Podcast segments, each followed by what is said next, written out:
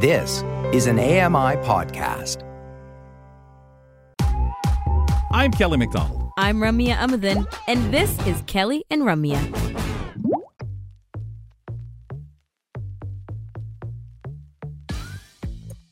Man, you know, you sit there and tell Mark we're almost out of time, and then you start thinking as you're saying that, and you want to finish the thought. Maybe a real good cut for time moment, but uh, really love that segment with him.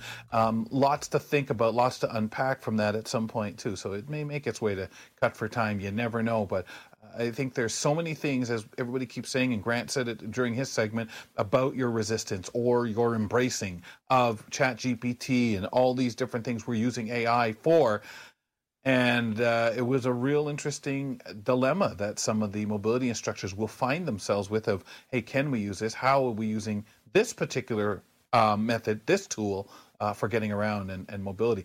So, uh, really interesting. If you missed that, please check it out via the podcast. Kelly McDonald here with Brock Richardson. Speaking of time to unpack, it's time to unpack this week's segment with Danielle McLaughlin. It's time for Know Your Rights. Did you know that everyone has rights? No matter who we are, we all qualify. But what happens when freedoms collide? The answers are rarely simple, but always interesting. Join me, Danielle McLaughlin, to talk about civil liberties and human rights on Know Your Rights. There are many kinds of disabilities. Unfortunately, not everyone with certain kinds of disabilities know they have rights. This is particularly true with people who are living with substance addiction disorder. Danielle, always a pleasure to have you on board. Pleasure working with you on Friday last week. And we love this conversation as well. Can you start by telling us what you mean by duty to accommodate, if we could start there? Absolutely. And it was a real pleasure working with you Friday as well, Brock. It's uh, one of my favorite things to do. And I think we had a pretty good time. Th- this is an interesting issue because um, substance dependency or substance addiction disorder is an issue you know in in many countries. Canada certainly is is one of them. We have human rights um, in every province. Human rights acts as well as federally. And those acts include for employers a duty to accommodate. When that basically means that in order to treat people fairly you can't treat everybody the same. And as people with disabilities know that um, you know if you were to treat everybody the same we would be quickly leaving out many kinds of people who can't get access to the facilities. For example if we assume that everybody can climb stairs or if we assume that everybody can behave in one one fashion or, or another.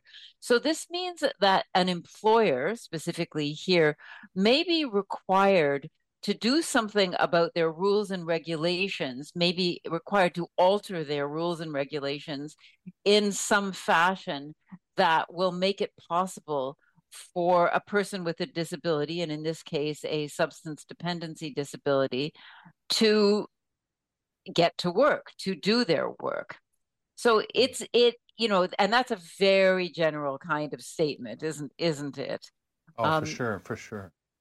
So you know, th- this this is a very difficult issue, and it's becoming perhaps slightly more difficult as we become more and more aware of this kind uh, of disability. Mm-hmm. Well, and uh, Danielle, we always get wondering because we hear it as disabled people. Hey, are you going to disclose before you go for the interview? Are you going to this, that, the other thing? Because right. we think I'm behind the gun if I do that. They're going to just, well, nice that you came. Uh, see you later. Don't let the door hit you in the back. That's that's the paranoid. That's the belief. Unfortunately, many of us are led to. But in the case of substance dependency, does that employee have to disclose that to the employer? And this is a a, a, really interesting question without a, a as always without a, an absolute yes or no yes. if an employer suspects that the employee is not able to perform his or her work isn't uh, you know doing what is expected that, that they will do the employee may benefit by disclosing why um, it if you disclose a disability it puts you in line for some kind of accommodation. If an employer feels that you are just, you know, not doing your work because you don't feel like it and you're just uh, you know an awful kind of employee they can let you go. Um, you know goodbye see ya. You know this you you signed on to do job x you're not doing it you know we we can't keep you around. If the person discloses that the reason they're unable or uh, you know, haven't haven't done the work that they're expected to do is because of a disability and in this case particularly a, a substance abuse uh, disorder then the employee employer uh, um, really needs to look at what can they do to accommodate that disability. And I think too, Danielle, like when we look at you know a substance abuse abuse disorder, that comes with like a stereotype of a, a way that a person's going to be, a way that a person's going to act yeah. because of their substance abuse. And I think in this case, that's sort of why it might be challenging for people to disclose that because they know that while this comes with you know a stereotype that I may not be able to do A, B, or C, and, and it's less so when it's somebody who's coming in with cerebral palsy and just saying I want to work. You know that that yeah. comes with its own tag as well. But if we talk about um, some of the ways that an employee can accommodate, um, uh, sorry, if we can talk about some of the ways that an employee an employer can accommodate an employee with this kind of uh, disorder, how can they do that? Well, that's a really good question. And it, you know, the thing about uh, reasonable accommodation is it takes creativity, and there isn't one answer that suits every em- employer and employee. So it really depends upon the workplace, what the job is the person is expected to be to be doing. But uh, you know, here here's a list of some of the things that an employer might consider. They might be able to tolerate absences. Um, it depends on the work. Some people may be able to work from home, as an example. Um, they may be able to tolerate excessive absenteeism. Somebody who doesn't show up um, on Mondays, maybe they can, you know, if depending upon the kind of work, uh, be able to work later at a certain other day. They might be permitting them time off for treatment programs. They may be providing them an employee assistance program, which is often what a larger employer is able to do. An employer uh, whose insurance provides for a situation where the employee can be given a, uh, an assistance program. Uh, you know, and you can't uh, provide somebody with an assistance program unless they've come forward and said, I, I have a problem or I have a disability.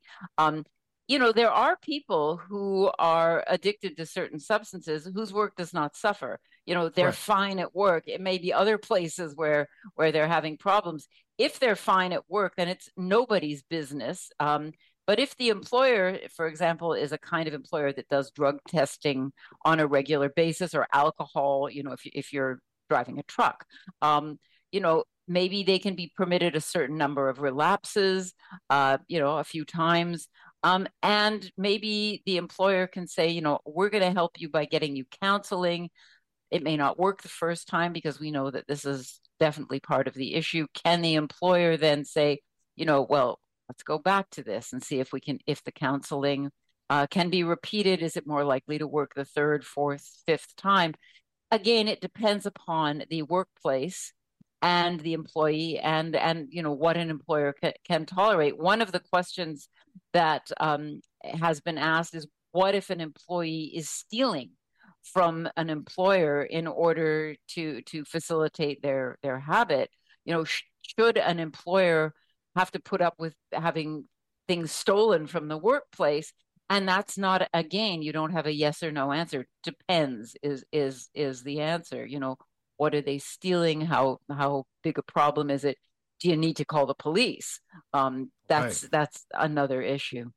Because one would argue that's a crime, just like you said a while yes. ago about gambling, for example. That may not that's affect right. the person's job. They may not be, you know, needing to steal money. They may show up to work. They may have a habit. They may be losing money. They may be living in their car because yeah. of the habit. But if they're showing up to work and doing the job, it's when it interferes. So that's very fascinating. That's um, right. And like you say, not black and white. What are one of the most difficult issues facing people with substance uh, dependency when it comes to this?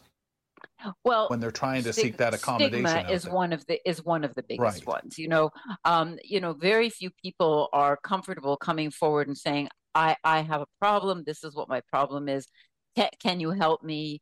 Um, the first thing that most workplaces are going to want to do is, you know, try to talk somebody in into getting better, in, in into you know, getting uh, help to stop being addicted to whatever it is that they're addicted to. But there's such a stigma, you know, people will say, um, do you really want to have somebody in your workplace who has this particular issue? It is a bona fide disability. It is listed among the, you know, the human rights requirements for accommodation for disability. Um, and yet, you know, because it is what some people might call an acquired disability, very often the person with that disability is blamed. Um, it's your own fault that you have this disability, and therefore, you know, why should I do anything for you? And yet, there is this obligation under law.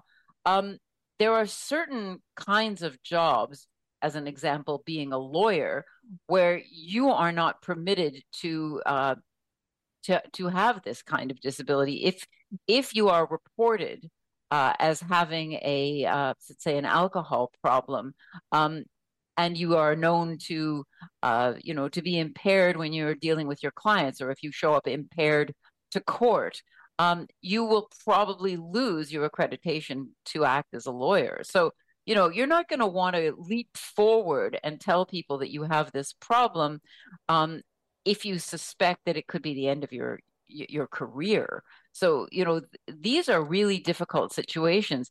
If somebody comes forward early and is able to, um, you know, be brought into some kind of uh, a program that can help them to deal with their their substance abuse issue, uh, they're more likely to be able to, to continue their career.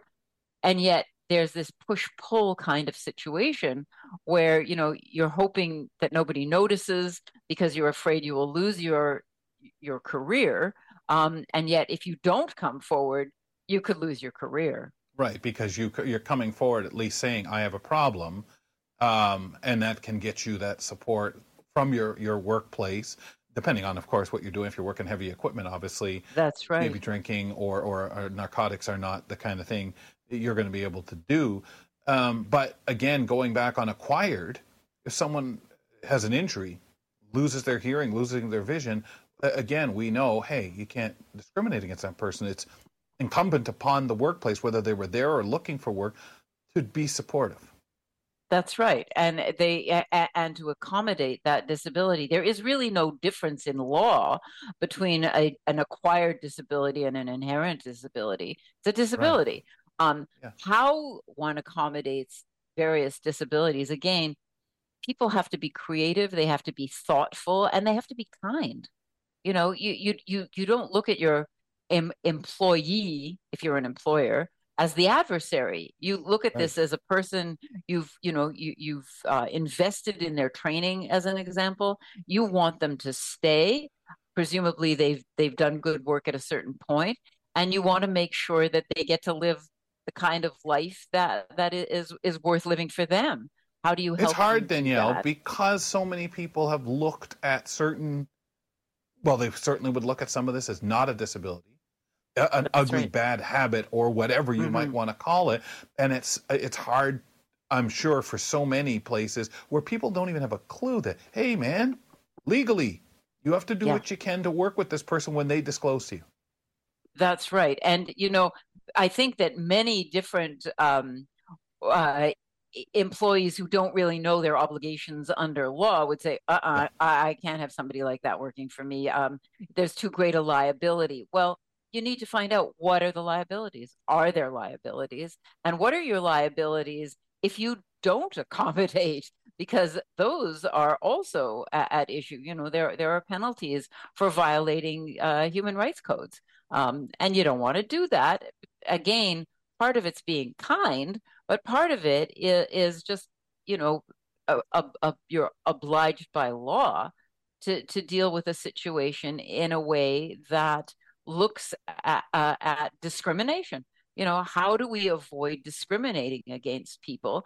You know, you you as again, as I said, your duty to accommodate as an employer um, doesn't mean that you treat everybody exactly the same. You really do need to think about what each individual needs, what each employment place, workplace needs, and how do you work around those different things so that you can come together. It's a it's a very difficult issue. It really goes back to your original point of it depends. And I know right. you hear the people that will say, "Yeah, but they're they're doing, you know, they're doing drugs. They're it's their own choice." Yeah, you do hear that.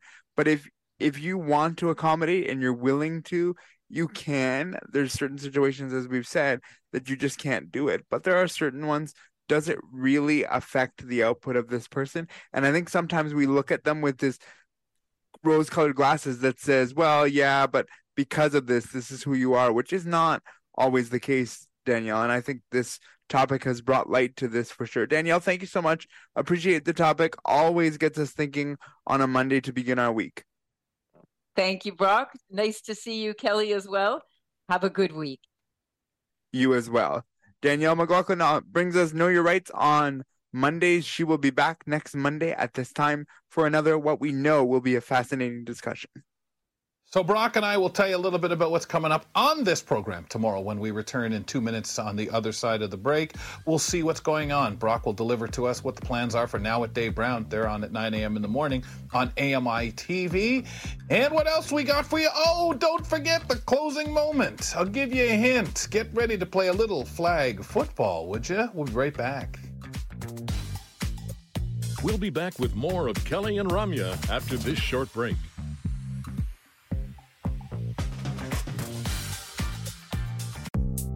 The Walrus is Canada's conversation, and you're invited to take part.